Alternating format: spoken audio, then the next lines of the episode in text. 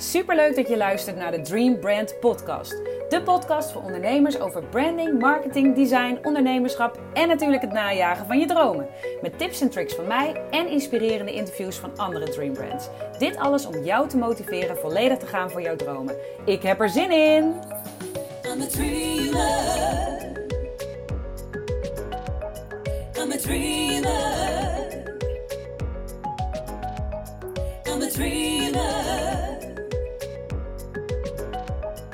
I'm dreamer. Hey, hallo. Super leuk dat je weer luistert. En dank je wel ook echt voor het luisteren. Want ik vind het echt zo ontzettend leuk dat ik steeds meer berichten krijg van mensen dat ze mijn podcast luisteren en dat ze hem zo inspirerend vinden. Ja, daar doe je het natuurlijk voor. Hè? Dat is voor mij natuurlijk een aanmoediging om weer verder te gaan, om nog meer podcasts op te nemen. En uh, ja, mijn podcasts gaan eigenlijk over uh, mijn vakgebied, hè, branding, marketing en webdesign. Maar in principe uh, wil ik in deze podcast alles delen wat, wat ervoor zorgt dat jij een dream brand wordt. En wat daar ook bij hoort, is een stukje mindset. Nou is dit niet de eerste keer volgens mij dat ik daar iets over ga delen in mijn podcast. Maar ja, daar hoort ook mindset bij. Ik ben dol op persoonlijke ontwikkeling. Ik vind het echt heel ik, kijk, ik ben best wel kritisch op mezelf. Ik kijk altijd naar wat, wat kan ik verbeteren om nog, hè, een nog betere ondernemer te worden. Misschien ook wel nog beter persoon, hè, nog fijner leven te creëren. En daar zit dus ook een heel groot stuk mindset bij. En uh, nou heb ik afgelopen week in mijn uh, stories een, een, uh, een, ja, een stukje van wat Max Verstappen in een interview zei gedeeld. Omdat ik dat zo'n sterke mindset vond.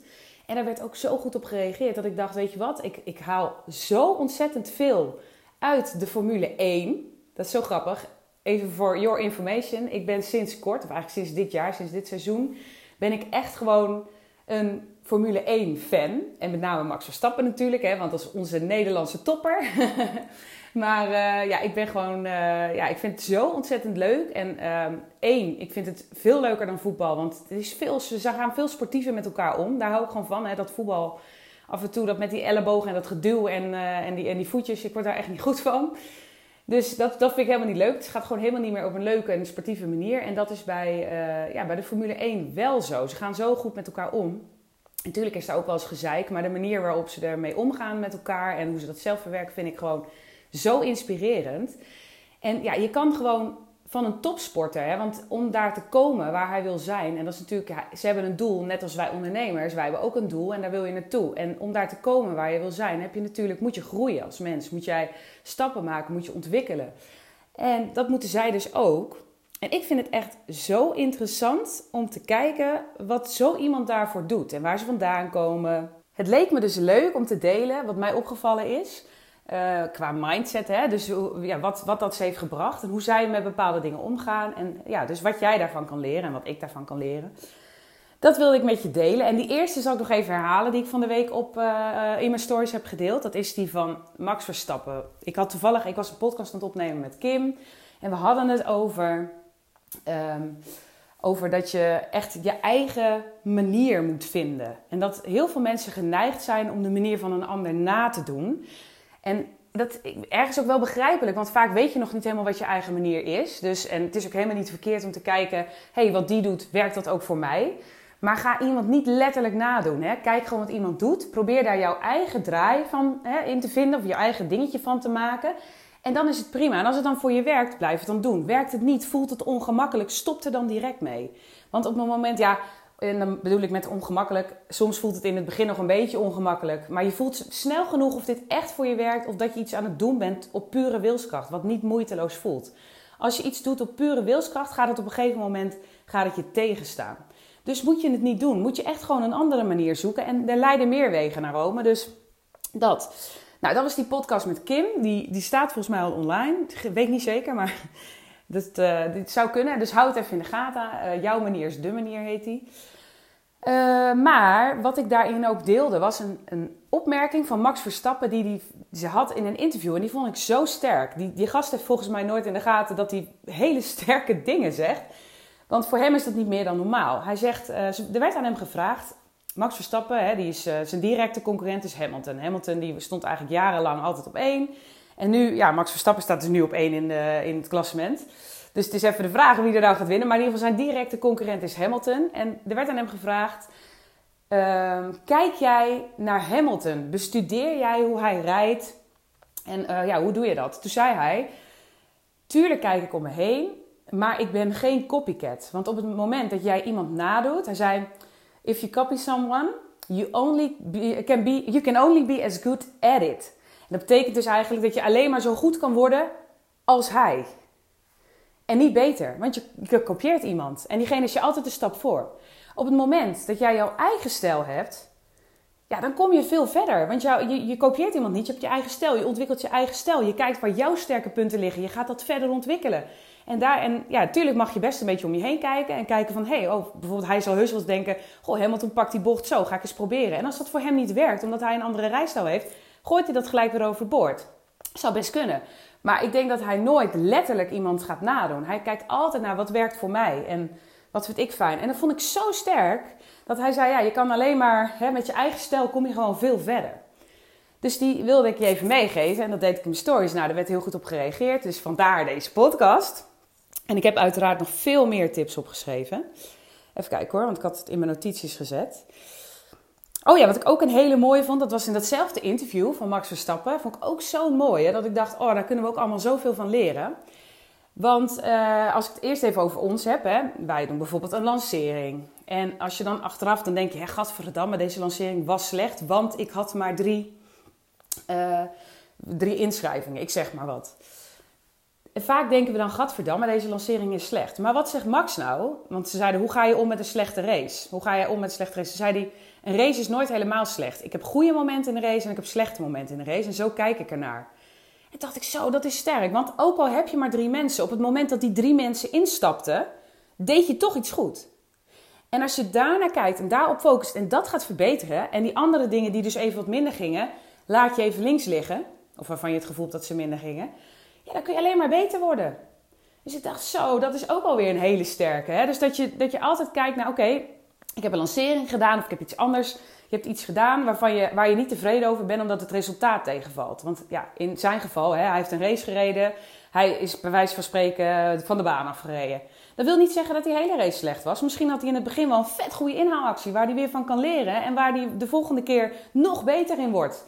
Weet je, dan denk ik, zo goed om op die manier ernaar te kijken. En enerzijds om dus nog beter te worden, maar anderzijds ook om die slechte race ook heel snel weer te vergeten. Want op het moment dat je te lang in zo'n slechte race blijft hangen, kom je in een neerwaartse spiraal. Hè, of een slechte lancering of wat dan ook. Kom je in een neerwaartse spiraal en zul je, zal het moeilijker zijn om de volgende race weer. Want je, je verliest je zelfvertrouwen ook. Maar op het moment dat jij je focust op de dingen die goed gingen, op dus die, die, stel die drie mensen stapten allemaal tegelijk in op een bepaald moment en jij denkt, wow, dat was dus goed. Volgende keer ga ik meer van dat doen. Zul je alleen maar beter worden. En je bent gewoon positiever, want je kijkt naar wat er wel goed is gegaan. Dus dat vond ik al een hele goeie. En die wilde ik je ook meegeven. Ga ik in ieder geval zelf ook absoluut onthouden. Want het is, ja, ik heb natuurlijk ook wel eens een keer een lancering waarvan ik denk, of, of ik, ik, uh, hè, ik, ik doe iets in mijn bedrijf waarvan ik denk, goh, dat liep niet helemaal zoals ik wilde. Maar dan ga ik inderdaad gewoon me focussen op de goede punten. Uh, even denken, oh ja. Uh, ik lees me even. Wat mentale voorbereiding met je doet. Dat was wat ik opgeschreven heb. En daar bedoel ik mee uh, je, hebt, je, hebt, ik weet even voor de mensen hè, met Formule 1, je hebt dan uh, verschillende teams. Er zijn geloof ik maar tien teams en ze hebben allemaal twee coureurs. En je hebt altijd één topcoureur en de ander. Meestal is het zo dat de één zeg maar waar ze op focussen en dan heb je er nog één bij en die, die is dan vaak ondersteunend aan. Dat is niet helemaal waar, want bij sommigen zijn ze ook wel gelijkwaardig. Maar uh, nou, je had zeg maar, Red Bull heeft dus Max Verstappen en daar moest een tweede coureur bij komen. En Red Bull heeft ook een soort van ja, B-team. Daar leiden ze dan coureurs in op en dat is uh, Alfa Tauri. En uh, die, ehm, daar, daar zat Gasly bij. En Gasly is een hele jonge, supergoeie coureur. En die mocht het proberen bij Red Bull. Maar op het moment dat jij onzeker bent en je de mindere voelt, straal je dat ook uit en ga je dus ook zo rijden. Want dat gebeurde er. Hij, hij had het gevoel dat hij zich moest bewijzen en hij dacht, ja, potverdorie, Max Verstappen rijdt in die auto en die rijdt constant eerste. En, en ik moet dat ook kunnen, want die auto die kan het ook, dus waarom kan ik het niet? Dus hij zat in zijn frustratie, in zijn onzekerheid en dat werkte niet voor hem. En uh, dus uiteindelijk is hij weer teruggezet naar AlphaTauri. En als je nu ziet, voor de mensen die Formule 1 kijken, die weten hoe goed hij het doet. Want hij staat bijna altijd bij de top 10. En uh, die doet hartstikke goed. En met, met kwalificeren staat hij helemaal uh, bovenaan. Dus dat zegt iets als je bij het kwalificeren vrijwel bovenaan staat. Als je dat heel goed doet, dan ben je gewoon echt goede coureur. En uh, dus daar staat hij vrij, best wel hoog. Dus, maar dat heeft gewoon te maken met dat hij nu het vertrouwen voelt. Dat komt eigenlijk, eigenlijk is hij nu een stapje teruggegaan. En in dat team is hij dan, voelt hij zich toch wat, wat, wat zekerder. Hij denkt gewoon, nou, nu, nu heb ik eigenlijk niks te verliezen. Ik voel me zekerder. Ik, ik, ga het gewoon, ik geef gewoon alles wat ik kan. Ik heb toch niks te verliezen. En nu scoort hij veel beter. Dat is echt wel uh, bijzonder, vind ik, om, uh, om te zien. En dat, dat, ja, dat, dat helpt mij ook herinneren dat het echt belangrijk is dat je werkt aan je zelfvertrouwen. Dat je dus werkt aan, dat je ervoor zorgt dat je ook een, een soort van veilige situatie om jezelf heen creëert. Dat jij ook kan floreren. Dat jij dus die zelfvertrouwen kan ontwikkelen. En oh ja, dat is ook nog zo'nzelfde uh, voorbeeld. Uh, bijvoorbeeld Russell. De kans is vrij groot, het is nog niet zeker. Russell gaat uh, waarschijnlijk naar Mercedes. Nou, Mercedes is dus van het team van Hamilton. Hamilton en Bottas. Hamilton heeft alweer bijgetekend. Nou ja, Mercedes is, heeft ook de betere auto, want die staan altijd in de top 10. Dus, ehm, maar het is nog niet zeker of Bottas blijft. En er gaan geruchten dat Russell op de plek van Bottas krijgt. En als dat zo is, dan is dat ook direct te merken, want hij gaat ineens veel beter rijden. Hij heeft dat zelfvertrouwen gekregen van wow, een team als Mercedes wil mij misschien wel hebben en zijn geïnteresseerd. En hij gaat ineens veel beter rijden. En kwalificeert zich ineens bij de top 10 hè, op, op zaterdag. Waardoor hij dus, uh, ja, de top 10, als je bij de top 10 zit, dan heb je punten. Zo is het. Dus de top 10, daar wil je gewoon tussen zitten, want dan krijg je punten. En dan uh, tel je weer mee, zeg maar, voor het wereldkampioenschap. Maar wat het met hem doet, dat hij misschien wel, of misschien weet hij al meer dan wij weten, maar dat hij misschien wel naar een topteam gaat, ja, dat, dat geeft hem zoveel zelfvertrouwen, waardoor hij direct beter gaat rijden. Dus zorg er gewoon voor dat je voor jezelf zo'n situatie creëert, ook als ondernemer, dat je, je, ja, dat je zelfvertrouwen krijgt, dat je je goed voelt, dat je het idee hebt van, nou, dit kan ik wel, weet je wel. En uh, ja, je merkt gewoon dat het echt werkt. Oh ja, uh, volgende punt is ook een hele goeie. Wij zijn altijd geneigd om te kijken naar andere mensen op het punt waar ze nu zijn. Dus dat je ziet van, wow, die doet het vet goed en zo. We kijken altijd op het punt waar ze nu zijn. Maar even voor jouw beeldvorming. Het is trouwens wel, als jij Formule 1 leuk vindt, echt een aanrader om Drive to Survive te kijken op Netflix. Want dat is ook een van de redenen waarom ik Formule 1 leuk ben gaan vinden. Omdat je dan echt, je krijgt dus echt een kijkje achter de schermen. En je, je krijgt ook echt een kijkje in het hoofd van die coureurs. Dus ze, nemen je echt mee in hun gedachten, wat ze voelen en hoe ze de dingen ervaren. En, uh, uh, oh ja, dus, maar wat ik even wil zeggen is, je ziet dus ook in die serie, zie je dus ook hoe jong zij waren toen ze al begonnen waren met karten. Dan zie je dus allemaal van die kleine, die kleine ja, mini-versies van hun. Dat is zo grappig om te zien. En ook al samen. Dus ze waren op een gegeven moment ook al echt op hoog niveau aan het karten. Maar om even hè, voor jouw beeldvorming. Max was 4,5 toen hij voor het eerst in een kart stapte. Dus oefenen, oefenen, oefenen. Je wordt alleen maar beter. ze zijn niet van de een op de andere dag uh, die topsporter geworden. Die topcoureur geworden. Nee, dat, daar hebben zij vet veel voor gedaan. Daar hebben ze ook vet veel voor gelaten. Ze hebben ook hun mindere momenten gekend en uh, gedacht van shit, weet je wel, uh, ja, ik had daarbij willen zijn, het is niet gelukt, ben niet, ben niet gevraagd. Of... Dus ja, ik denk dat we zijn altijd zo geneigd om te kijken naar waar iemand nu is. Maar kijk ook eens waar komt iemand vandaan, wat voor moeite heeft die persoon gedaan. En dan weet je ook gewoon dat het klopt dat jij misschien nog op een ander level zit. En sowieso moet je proberen niet te veel te vergelijken. Je hebt je eigen reis te gaan, hè? Je, je, je eigen reis te maken. En kijk gewoon ook gewoon waar jij uh, goed in bent, wat jij kan verbeteren, waar jij uh, blij van wordt. En, en dan zul je veel sneller groeien. Maar dat even terzijde, ze komen dus ook, zij zijn dus ook al, hè? Max begon dus op, toen hij 4,5 was. Hij ging ieder jaar met zijn vader, gingen ze naar allerlei leuke vakantielanden waar ze ook toffe kartbanen hadden. Weet je, dat soort dingen, waar ze echt van die grote wedstrijdkartbanen hadden. Dat soort dingen, hij was daar zo ontzettend mee bezig. En dat heeft ervoor gezorgd dat hij op zijn 17e al bij de Formule 1 zat.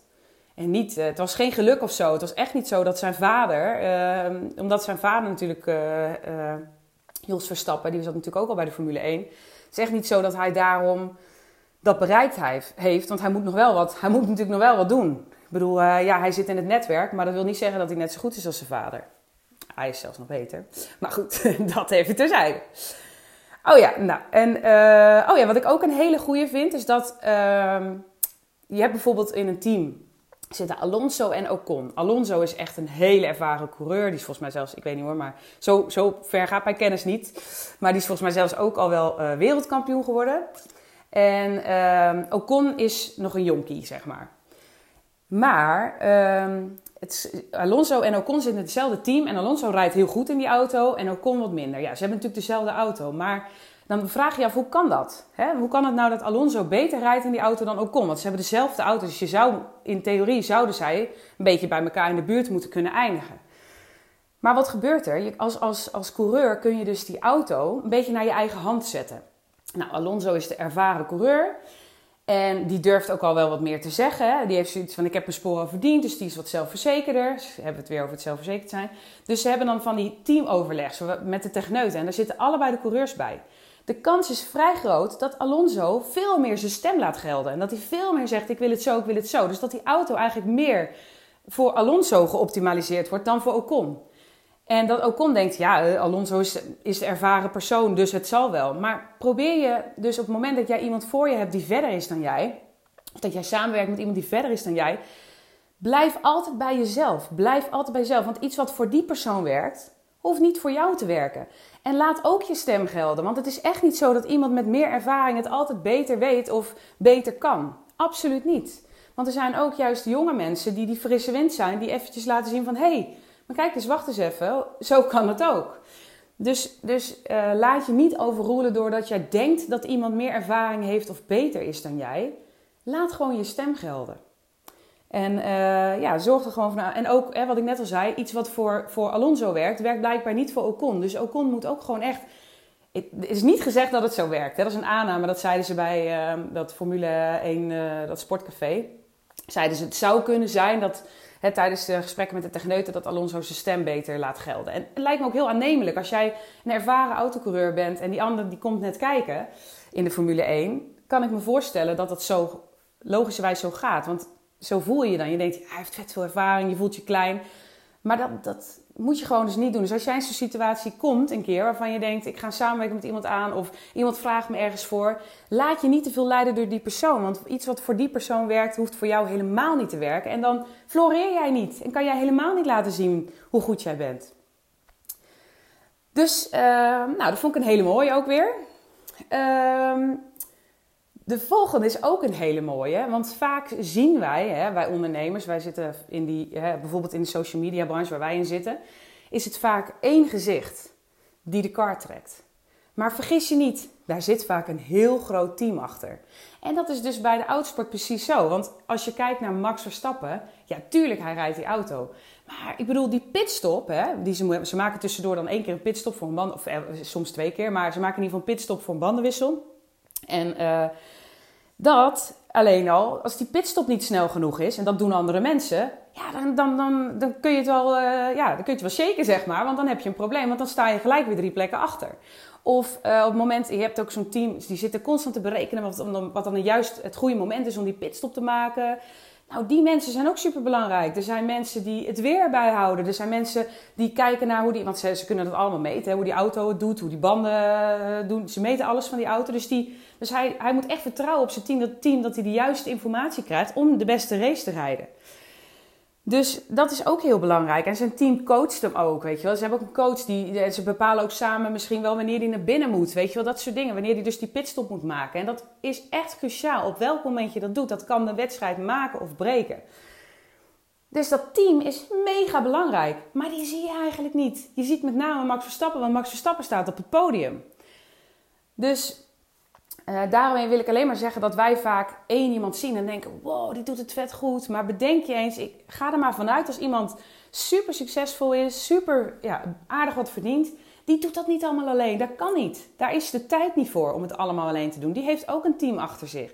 Neem bijvoorbeeld Kim, hè? of nou ja, ik zelf ook, maar neem bijvoorbeeld Kim, hè, mijn business buddy, dat weet ik dan toevallig. Die heeft een heel team erachter zitten. Iemand die er mail doet. Iemand, ze heeft een, een soort van uh, personal assistant, die echt of online business manager, die veel voor haar doet. Ze heeft een. Um, iemand die voor haar de academie bouwt, bijhoudt. Ik ben dus de, de designer hè, voor haar. Uh, ze heeft nu, ik geloof, drie nieuwe vacatures uh, uitgezet. Daar heeft ze nu uh, mensen voor zitten. Ze heeft iemand die de administratie doet. Nou, noem maar op. Dat doet ze niet allemaal zelf. Ik ook. Ik heb nog niet zoveel personeel als zij, maar ik heb wel echt. ik heb ook een, iemand die mijn advertenties doet. Ik heb iemand die mijn funnels doet. Iemand die me helpt bij mijn online academies. Ik heb een boekhouder, een accountant die mij helpt. Nou, Leslie die ondersteunt mij met mijn hosting en dergelijke voor de websites. ik heb een DTP'er. Nou, wie vergeet ik nou? Ik heb, ik heb ook wel aardig wat mensen als ik ze zo opnoem. En dat, ja, dat zorgt er gewoon voor dat ik kan doen wat ik leuk vind. En dat mijn bedrijf kan groeien.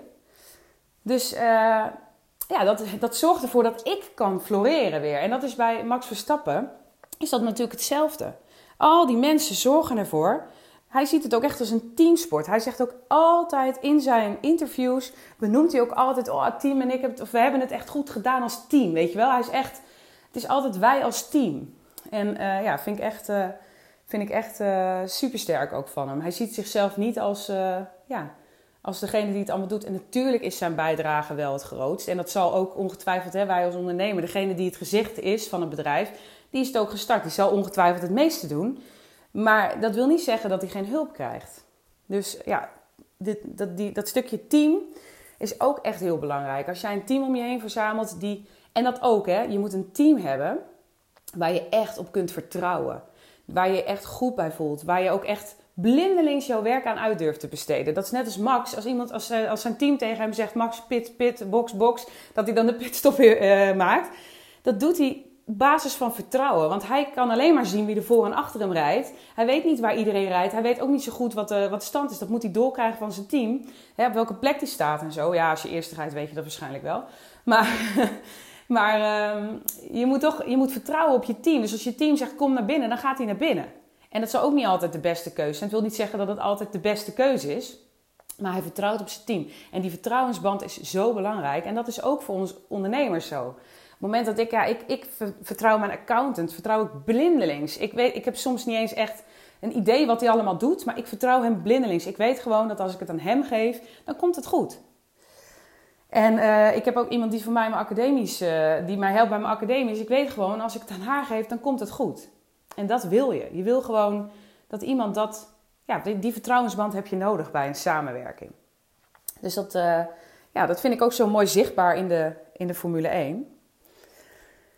Oh ja, en, nog eentje heb ik er. Die, die, heb, die was gisteren ook weer. Leclerc van Ferrari. Die werd van de baan geduwd door Perez. Perez is teammaatje van Max Verstappen van Red Bull. En Leclerc werd van de baan geduwd door Perez. Nou, dat was best lullig, want het uh, was gewoon niet zo netjes van Perez. Dat had hij niet moeten doen, maar Perez die, uh, heeft excuus ervoor aangeboden. En wat zegt, hè, Leclerc wordt geïnterviewd en, en dan zegt hij... Ik ben niet de type die te lang blijft hangen in tegenslag. En dan kom ik eigenlijk weer terug bij mijn eerste punt, hè, of mijn tweede was dat. Dat als je te lang blijft hangen in, in dingen die niet goed gaan... Dan blijf, kom je in zo'n neerwaartse spiraal. En dan heb je kans dat je daar niet meer uitkomt. Dan blijf je maar naar beneden gaan, naar beneden gaan. Op het moment dat hij denkt, ja shit, ik word van de baan geduwd. Ja, jammer dan, we gaan weer door en we kijken weer vooruit. Dat is wat hij denkt. En hij, ja, tuurlijk is hij op dat moment, nou, je had hem moeten horen over die boordradio. Tuurlijk is hij boos op Perez op dat moment, want hij baalt. Want ja, hij wordt van de baan afgeduwd. Maar hij denkt ook, ja, klaar, nu gaan we weer verder. Want als je daar te lang in blijft hangen, weet hij ook, dan ga ik het niet redden. En dat is ook eigenlijk wat wij moeten doen. Gewoon niet te lang blijven hangen in tegenslag. Gewoon kijken, oké, wat kunnen we doen? Of waar ging het wel goed? En door super mooi dat ze dat ook zeggen. Dat zijn, ja, die gasten hebben zo ontzettend veel geleerd van al die jaren. Die weten gewoon dat als ik blijf hangen in die tegenslag, dan uh, gaat het hem niet meer worden.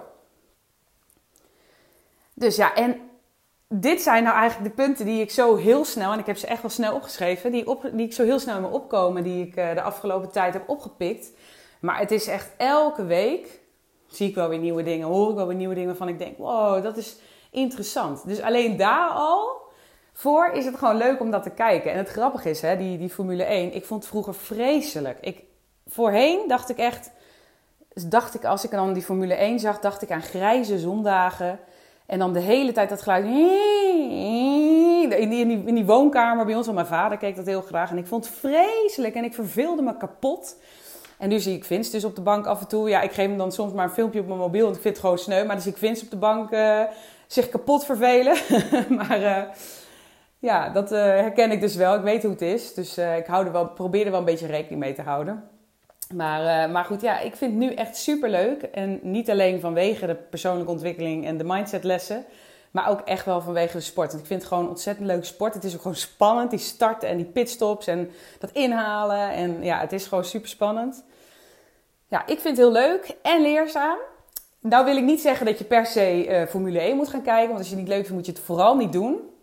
Maar uh, ja, het is wel heel erg interessant om gewoon eens naar de mindset te kijken van dat soort topsporters. Ja, die, die zijn daar niet gekomen door gewoon uit hun neus te gaan eten, zeg maar. Die zijn daar echt gekomen door uh, keihard te werken en met vallen en opstaan. En die hebben al deze lessen, die ik nu dus zie bij hun, hebben zij ook moeten leren. En zijn ze nog steeds lerende in. Dus uh, ja, heel interessant. Ik hoorde trouwens van Kim ook dat die uh, documentaire van Michael Jordan ook heel erg boeiend is. Dat je ook echt een kijkje krijgt in uh, ja, hoe zo'n topsporter denkt. Ik heb het nog niet gekeken. Dat ga ik ook zeker doen. Vind ik ook heel interessant. Dat is weer een hele andere sport. Maar ook, ja, ook dezelfde mindset die je nodig hebt om je doel te bereiken. Dus super interessant. Dus, nou, ik hoop dat ik je hiermee uh, weer wat mooie inzichten heb gegeven. En ga er ook vooral wat mee doen. En laat me ook weten, ik ben heel benieuwd welke jij uh, het beste vond en welke je gaat implementeren. En welke je, uh, ja, waar je echt zoiets hebt van ja, daar ga ik het mee doen. Laat het me vooral weten, vind ik leuk. Als je het leuk vond, deel het dan vooral lekker op je social media en je stories. En ik zou het helemaal top vinden als je een review achter wil laten. Want dan wordt deze podcast ook weer beter gevonden. Nou, super bedankt voor het luisteren. En tot de volgende podcast. I'm a